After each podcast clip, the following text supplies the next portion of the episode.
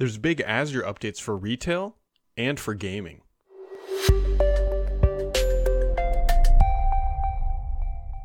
Today's podcast is sponsored by Security Unlocked, a new podcast from Microsoft focusing on artificial intelligence and machine learning in security.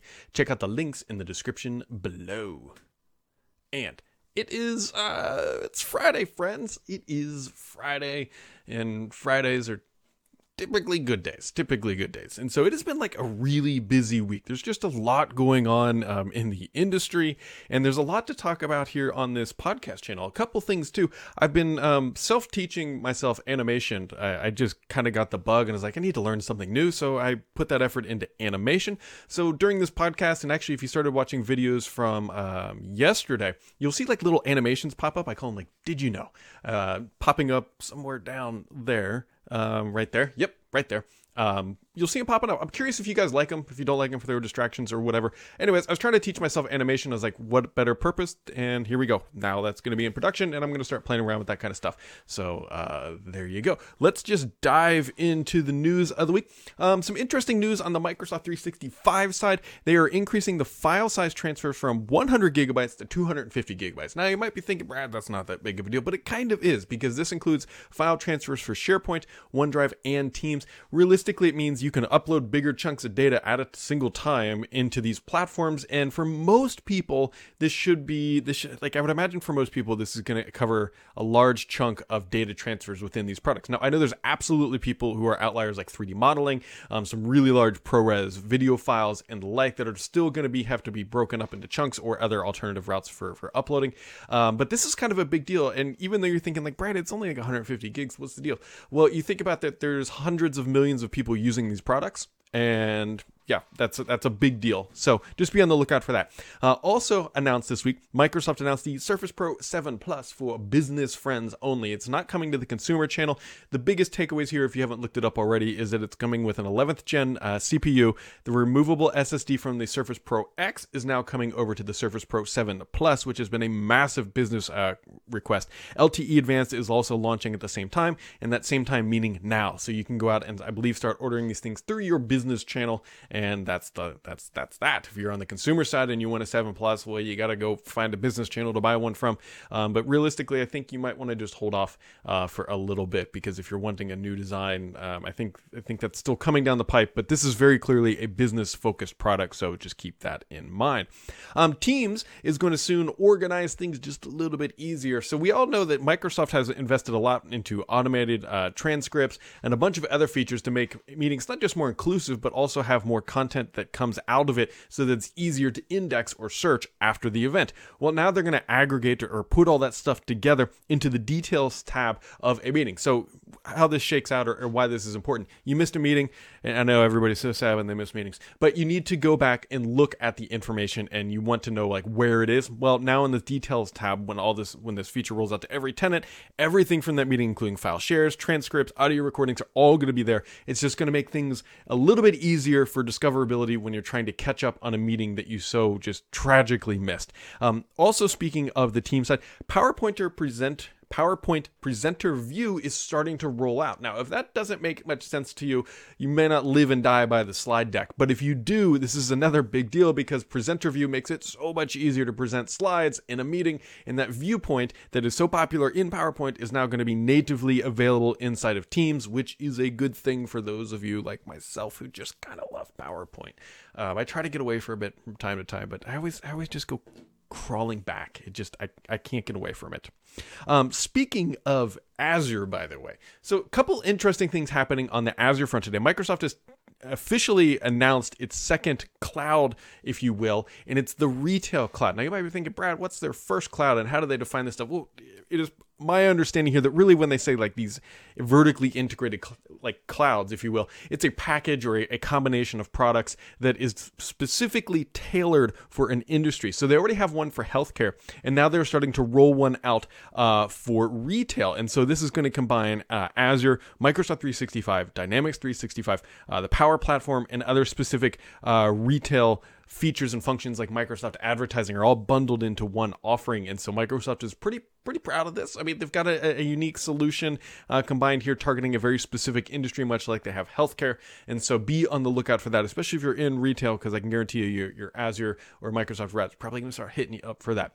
Um, on the gaming side, now when this isn't like typically straight gaming news, but Microsoft also had a pretty big announcement for Azure on the gaming side with PlayFab. Microsoft uh, has building been building out this platform, and you know the high level pitch here is that they want game developers to use PlayFab to build for their online multiplayer experiences. Now, when it comes to online multiplayer experiences, one of the things that's really key and important are latency and just basically raw performance. So on that front, um, they're adding a bunch of new PlayFab multiplayer uh, servers in Asia and in the US. And now their, their pitch here is that gamers around the globe will have a maximum of 100 milliseconds latency. Now that that is a bit of time. 100 milliseconds in the gaming world is a bit uh, of a bit of lag, but it's not. It's honestly not bad um, considering what we used to have when growing up. But anyways, but they're saying actually most gamers around the globe will have 15 to 20 milliseconds of latency lag uh, or just latency effectively when connecting to PlayFab so that that's pretty good. So if you're a game dev and you're looking to build out a game server, Microsoft wants you to build on PlayFab,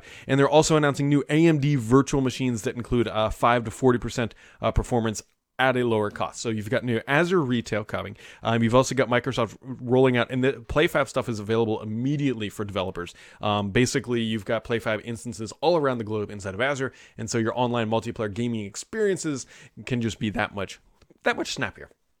Now, other things happening in the industry this week that you just can't overlook is there's this little trade show called CES, which actually Microsoft had a big part of uh, running some of the back end with Teams, uh, is happening this week. And there were a ton of announcements, and I'm not going to go through all of them um, because some of them are more ridiculous than others.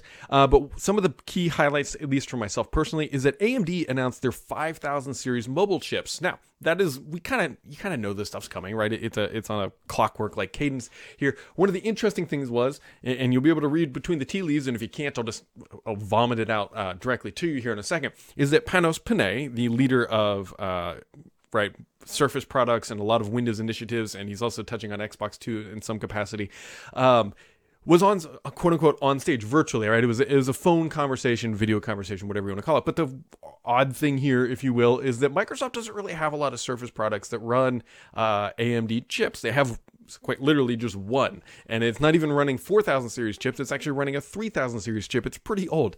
But you can read between the lines here, and it's like Panos is on stage talking to the CEO of AMD about their new 5000 series mobile chips.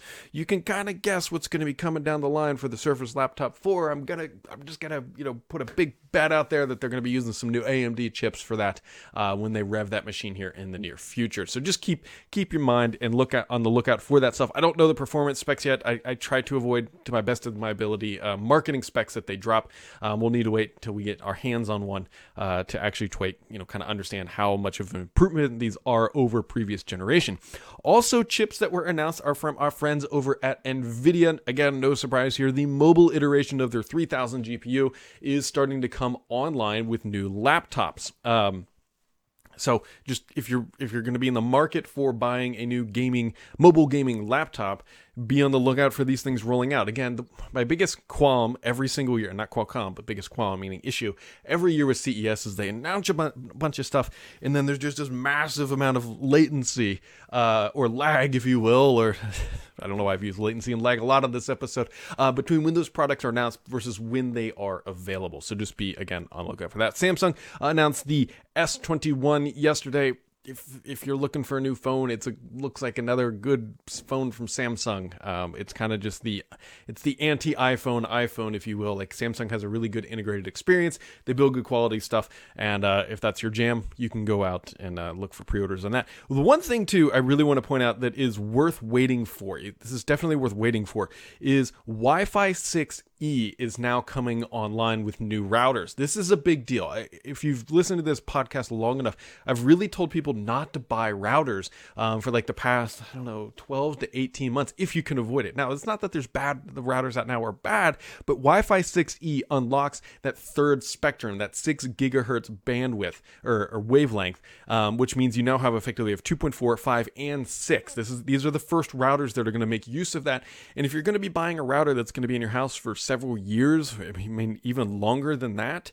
This is the router you want to invest in because it's got all three bands that you're going to want to be using, and it's going to make your, your Wi-Fi's in your house uh, just a little bit better, and that is a kind of a big deal. So um, be on the lookout. Don't buy a Wi-Fi 6 router. Buy a Wi-Fi 6 E router. You got to get that E. You know, they love those crazy naming conventions. They should have just waited for Wi-Fi 6 for when the 6 gig but you, you guys get the point. So you guys understand. So we're to pivot here over to Oh, that I went the wrong way there. There we go. So, as I mentioned at the top of the show here, uh, my friends over at Microsoft, Nick and Natalia, have a new podcast called Security Unlocked, where they take a closer look at the latest innovations in threat intelligence, security research, and data science with a special focus on demystifying artificial intelligence, if I could say that word correctly, and machine learning. Um, one of the recent episodes that I enjoyed listening to was actually unpacking the new ML threat matrix, specifically the focus on the new types of, of emerging threats to AI systems and the challenges associated with protecting them. Uh, for those in the security or honestly people who are looking to enter into it, this is a great way uh, to learn how industry professionals approach tough problems with unique solutions. You can find links down in the description below. And so I'm going to pivot here. So this is not official advertising verbiage. This is Brad on Brad. Um, so I've I've mentioned Nick here, and I don't know, I haven't known Natalia as long, but I've known Nick for the better part of a decade or not, and he's a really smart guy, and he's doing some really cool stuff with this podcast. And if you paid attention closely at the beginning of this podcast, I talked about like the animations that I've been tossing down here, the little did you know things. Like I'm a big fan of you gotta you gotta keep learning. Like you gotta keep learning. And so my learning pass um, actually started when Nick launched his podcast because it's it's an area that is near and dear to my heart, but it's also like really well done. But in the in the same vein of me teaching myself animation, podcasts are a great way to uh, passively, in my case, absorb knowledge because I put on podcasts, I listen to them all day all day long. So uh, be sure to check these out; they are good, and I very much appreciate them uh, hanging out with us on this podcast. But over to the gaming news, if you will. Actually, there's not too much gaming news this week. Um, there's a couple things I want to hit on, including my tweet that kind of went crazy. Um, so I've been hearing a lot of conversations, um, you know, behind closed doors about acquisitions in the industry. There's a lot. There's a lot of moving things going on right now, and I, it's hard to say who, which companies are going to get snatched up and by what vendors. I know this is typically a Microsoft uh, focused podcast, but I can tell you that there are some big industry names out there being approached by uh, Microsoft included, but then you also have Amazon, and you also have Google, and you also have Sony's part of the conversation, but it doesn't seem to be as much as Google and Amazon are um, when Microsoft enters the fold, and also EA. I mean, you can look at what happened at, with Codemasters, for example. Like the valuations of these mobile gaming companies are going up. They are going up very fast as the industry is suddenly, I don't want to say condensing, but there's suddenly new players in the industry. And so you have Amazon and Facebook who need genuinely need new IP, and you have Microsoft who is building out this gaming solution called Game Pass, and there's a lot of companies who are just being snatched up right out uh, uh under each other. And so be on the lookout for some acquisitions. I think some of these will get announced here. It's hard to it's hard to pinpoint when these things will be get locked down because there's lawyers involved and there's legal and there's compliance and there's all sorts of things. But I'm hearing a lot of a lot of uh, things going on, and I know of three specifically acquisition targets for various companies um, going on right now. So, uh, other big like massive announcements is that Bethesda announced that they're building an Indiana Jones game. Great, but here's the here's the thing. So everyone's thinking, right? Microsoft's buying Bethesda. That's going to close sometime between now and the end, or sometime in June. Between now and June is when it's expected to close. And so Microsoft is like, hey, or Microsoft fans, I should say, like, hey, is this going to be an exclusive for console? Well, this is a really interesting conversation because let's wind back or reel in the, the expectations here because how this technically could work is this contract and this game, we're not we're not like brought up in the last three weeks, right? This has been something that has been ongoing negotiations, has been a contract that has already been written and signed and in progress. And so, technically speaking, Microsoft has no control over what is happening with that contract. So, it, it may not be an Xbox exclusive, uh, the Indiana Jones game. It, there's logical reason to assume that would not be the case. And now, at the end of the day, is it going to come to Xbox? I would be flabbergasted if it did not come to Xbox at this point. Um, but it just may not only be coming to Xbox at this point. There's also a new red Xbox controller happening out there. You can go and grab that if you've been not buying one uh, because it wasn't red. You can now buy one.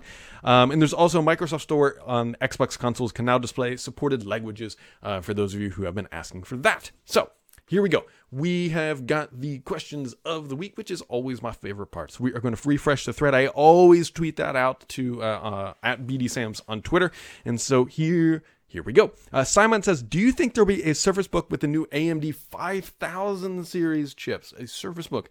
The only reason I, uh, I, I don't know. The only reason I say I am a little bit hesitant here is because these Surface Books here, the one I'm using, Surface Book 3, they've all run Intel, and there's some magic sauce going on between the display and the GPU, which is down in the base, which is all designed and built around Intel and NVIDIA setup. I don't know if Microsoft, I don't know enough about the driver stack that Microsoft built out for this to determine if they could use a different GPU setup from a different vendor or if it's built custom tailored for an Intel NVIDIA solution. And so I know that we'll see ones with additional Intel chips. I don't honestly know uh, about AMD. Usman says, I played around with the Windows new, the new 10X builds. Uh, why does it feel inconsistent, rough, if this means it to be a near final build? So let's just rewind the clock here or reel it back in if I'm using my same analogy before. Windows 10X, a build of it leaked this week. There's actually a video on this channel. Paul did a write up. It's all linked in that, that stuff. Um, and so here's the here's the Windows 10X bit. Windows 10X feels very Chrome OS is probably the, the best analogy, but it feels very web oriented. I don't know if this is the same exact same vision they had when they were thinking about Windows 10 Cloud, uh, but it's very much like one app runs at a time. You might be able to run two side by side, but it's definitely like full full apps run full screen experience. Um, you're not running traditional Win32 or x86 apps. Actually, try to download Chrome.exe and, and you try to run it, and it just does nothing. Um, it definitely does feel a bit inconsistent and rough. There's I was able to crash it, but again, I'm running this in a VM, and running things in a VM versus on metal can be a different experience. Um, so yes, it does feel a little bit rough. I don't know about inconsistent. I mean, the UI from it was actually pretty well tailored, uh, right? Meaning like it felt like everything was kind of buttoned up from a UI perspective um, for a first generation. The bigger thing I want to know is what is Microsoft going to brand this? I, I really hope they don't brand it Windows 10X. I think that'd be a disservice to what the OS is actually trying to do. Um, we also believe, at least I believe personally, this is going to be very much targeted at lower spec machines. You know, talking like eight gig of RAM, like dual core type machines, three to five hundred dollar laptop scenarios. At least that's what I, I personally think. And from that perspective, I think the OS feels okay for what it's trying to do. They're gonna they have a very big marketing challenge ahead of them um, to try to educate the world effectively that this is an OS from Microsoft, but it's not like Windows. And but it kind of looks like Windows, but it's not Windows. And the reason why I, I kind of struggle here is they this is the third time they've had to do that, right? They have Windows RT, they didn't do well. Uh, Windows 10s, and they didn't do a good job with that either. So Windows 10x, um, if it is, it's we he, it's a near final build, but it's not the final final build. And all they're doing now is bug patching, and so I wouldn't read too much into the build that leaked about stable and, and performance because again, we could I, I believe well, it is going to launch soon. I don't think it's like a next week sort of thing, at least from getting hardware out to OEMs and, and that sort of thing. So that was a pretty long winded answer to not directly address your question, but I feel like I sort of did. Anyways, uh, Matt Tiny says if you could install Win32 apps, but they had to be package created and in the Microsoft repository, why the need for Win32 containers? Is this version of Windows One Core without the APIs of Win32? Is referring to Windows 10X. Um, I'm going to punt on this one because I, I want to wait and see how Microsoft specifically pitches this particular iteration of Windows 10X. I have some assumptions here about why they are doing individual things, but I would like to hear from Microsoft about their vision and then sort of work backwards through that rather than me just trying to take a blind guess because I could be wrong in some of the assumptions that I have made so far about how they're going to position and, and the underpinnings of 10X. Um, but a lot of things have happened since we first it was first announced, right? Remember, it was initially announced for a dual screen device called the Surface Neo. Surface Neo isn't coming, um, at least not this year, and so it, it's there's a lot of is it not this year or Windows 10X? It got punted. I can't remember when the Surface Neo was supposed to launch. Maybe it was supposed to launch in 2020. I digress. Um, I'm gonna wait. I want to I want to wait and see. Um, so I just want to wait and see. Uh, Lennon Fred, Lennel Fred says, "Is Microsoft still all in with PWAs. I think so. I guess it depends what you mean by all in. I, they're definitely still going down that path. It is not something that they just abandoned. Um, and I actually think Windows 10X and PWAs are going to play well together. I think that's going to be one of the pitches uh, for the updated OS. Uh, he says, Do you think there is an initiative for Android and iOS developers to change from native apps to PWA uh, from Microsoft or any other company? No. Um, I don't think there's really much of an incentive for uh, iOS and Android developers to do that.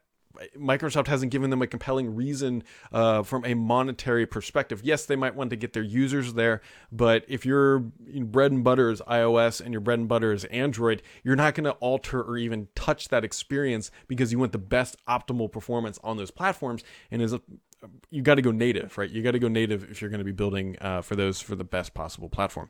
Uh, three, he says, is Microsoft uh, pushing the initiative. Uh, do you know if Microsoft is promoting Azure is the cloud service? I would sell this to developers in this package. If you convert your app to PWA, we will give you a discount with a premium service for if you use Azure. Um, I don't believe they're using that particular approach, mostly because PWAs can be a variety of different uh, backends, I believe, that may not all be perfectly suited for Azure.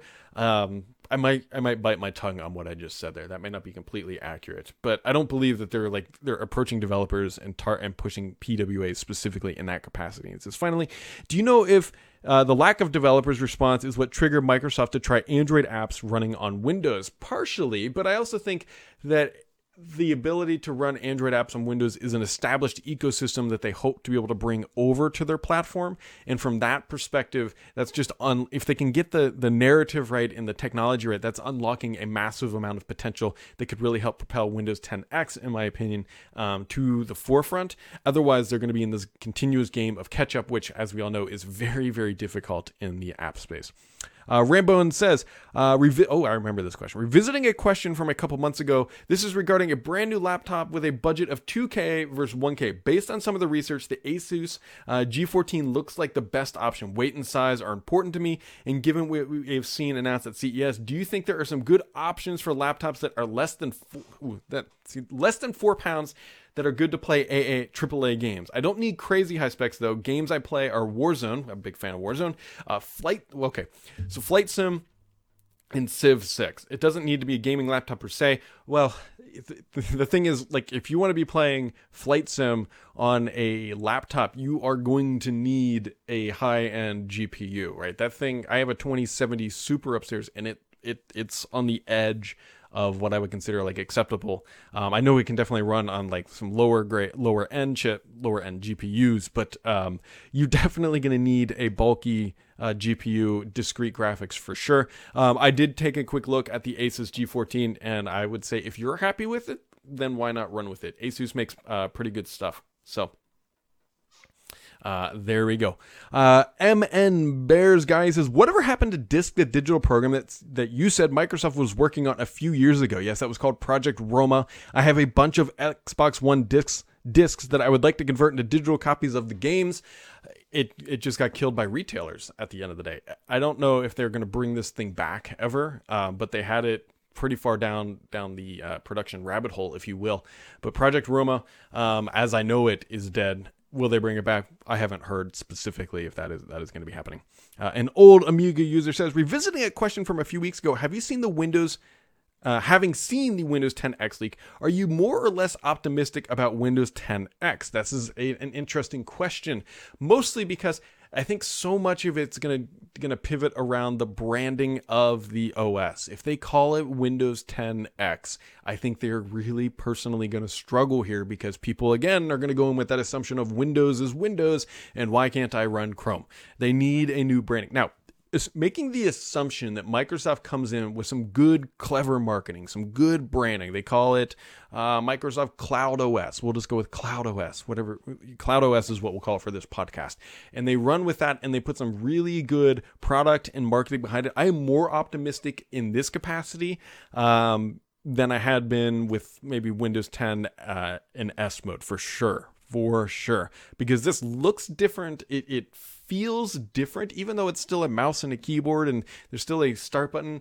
Um, it genuinely just kind of feels different. The one thing that they really need to change still in Windows 10 to make it not feel so or, or Cloud OS to make it not so feel, feel so Windows 10 is honestly like the settings panel because it still looks very classic Windows. And so I think they should update that to reflect the design language that they have in other components of the OS. Um, but if they can get all that stuff done, which I know is a monumental task, uh, I'm more optimistic than I think pessimistic uh, for those really, really low end uh, type machines. So, uh, oh, old friend Lyle's back um, says, "What is the best slash worst CES product?" So here's here's here's some fun stories. Um, Lyle and I used to work together, and he's probably going to roll his eyes when I tell the story. And we went to CES, like we actually shared a hotel room. And so I'm a bit of a prankster when given the opportunity, within reason and uh, we shared a hotel room and i had an early flight and he was still sleeping and i covered his stuff in glitter. Um, like I, I literally put it not like I opened his suitcase and, and or dumped it all over him while he was sleeping, but like I did it creatively. I did it really creatively. For example, I put it in his shoes so that when he when he pulled his feet out of his shoes, he'd be twinkle toes. Um, I also put it inside the towel, so like you know how there's towels uh, in the bathroom. So when you go shower, like I put glitter inside of there so that when he pulled it off and there was only one towel left, it would go everywhere. Um, Anyways, Lyles, thanks for bringing up that happy memory of me uh, ruining your morning with glitter. Um, anyway, so he says Windows 10X use cases, potential future product use. Use cases is absolutely anything that a Chromebook can be used for. Uh, Microsoft can do it better, right? You know that old song. I think that is where they were targeting. I, I do not see this running on high end desktops. It doesn't make sense. It's not, I don't think, designed. I don't think it makes any we shouldn't see it scale up uh, from like a raw performance pers- from a high end like device perspective. Shouldn't be running 10x. It, it, really it'd be a waste of money on so many different fronts, considering how it feels more lightweight. Um, will we? When will we get to get Windows on ARM that will be useful enough to be a daily driver? See, I think I think you have an interesting like crossover point here, um, because I think Windows on ARM and Windows 10X or Cloud OS makes a lot of sense together. I think that might be the combination that really makes, you know, quote unquote Windows on ARM, even though it'll be Cloud OS. This is going to get confusing. Um, running Windows on ARM. I think that scenario makes a lot of sense. Reason being is while Qualcomm chips like the 8CX are okay. They're not they're not like Apple M1. They're not Core i7 um, type performance. They would, in my opinion, at least from what I understand now, should run Windows 10X pretty well or Cloud OS, uh, if I could keep my own analogy straight. Uh, best and worst product of CES. So that's kind of like to me the best products are probably the ones that haven't been announced yet. Um, right i'm waiting for like the mobile gpu 3000s uh, from nvidia. I'm also waiting for the, the raw performance and, and capabilities of the ryzen uh, mobile the, the 5000 series chips. I think those are going to be really cool coming down. And for some people i think the galaxy s21 is probably up there. But if i had to pick one specific thing that i'm most excited about it's as boring as it is it's the 6e routers the wi-fi 6e because i think that's going to help so many people um, and release some of that uh, constraint that is on Wi-Fi currently in homes. The worst product I've seen um, was an air-conditioned baseball cap, at least from a pitch perspective. Some people, I got like four emails about this, and I just want to call them out because I really don't care about your air-conditioned baseball cap. I, I, I don't. Uh, Rob says, uh, "What is it? What is your honest opinion on Microsoft adding adaptive triggers to the future version of Xbox controllers. So this is something that the PlayStation 5 has, and there are rumbles in uh, vibrators, whatever you want to call them, in the triggers. So adaptive triggers meaning the adjusting the attention so that it feels different when pulling, uh, you know, pulling back, like pulling a bow back versus I don't know, shooting an M- M16 or something like that. Uh, my honest opinion is I don't think Microsoft is going to add it. I think it's potentially too late because like they could. I'm not saying they won't, but they could. But then they're going to have like that mixed scenario of some controllers on their platforms do support it and some don't. And whereas a PlayStation 5, it's just baked in and it's all across the board. So I don't personally think they would do it. Also, if they do, they're going to get every headlight's going to be Microsoft copy Sony with adaptive controllers or adaptive triggers. Um, so I don't personally think that's going to happen. I'm not saying it won't. So um, yeah, he said he wouldn't have asked if not for that survey sent around asking users what features they would like to see in an Xbox controller. I was thinking about upgrading from the Elite to the Series 2, Elite Series Elite 1 to the Series 2, but there's a chance that some version 3 could have adaptive triggers. I might just wait for that. I think if you're going to be personal opinion, personal objection, um, is if you want a controller now and you need a controller now, get a controller now. If you're waiting for what's next, you're always going to be waiting for what's next. And wrapping up the back of the book here with Mr. PKI, he says, closing with a fun one this week, since there is a shortage of competition for AMD chips in the game consoles, should Microsoft switch to Intel based chips for the Xbox in the future to have a better supply? Um, in the future i'm assuming you meaning in the next like whatever console comes next potentially but they're not going i mean we all know they're not going to. Uh, microsoft has a really good setup with amd they know how the process works. They know how to get the backwards compatibility and amd basically falls over and says we'll build whatever you want or need. Um, not saying that intel wouldn't because microsoft has the dollars to back that up. Um, but i don't personally think they will switch to intel and i don't know if it would I don't I don't know if it's going to help them on the supply side either. Um, that being said, never say never. Microsoft has done some really interesting stuff over the years with virtualization, and um, they could definitely make it work. I just don't personally think that it is going uh, to be happening. So, guys, that wraps it up for this week. I am just happy you know, it's Friday. At the end of the day, I am I'm happy that it's Friday. And as a reminder, today's podcast was brought to you by Security Unlocked. You can find links in the description below or go direct or go directly to the site at securityunlockedpodcast.com. Thanks for hanging out. and We'll catch all of you right back here next time.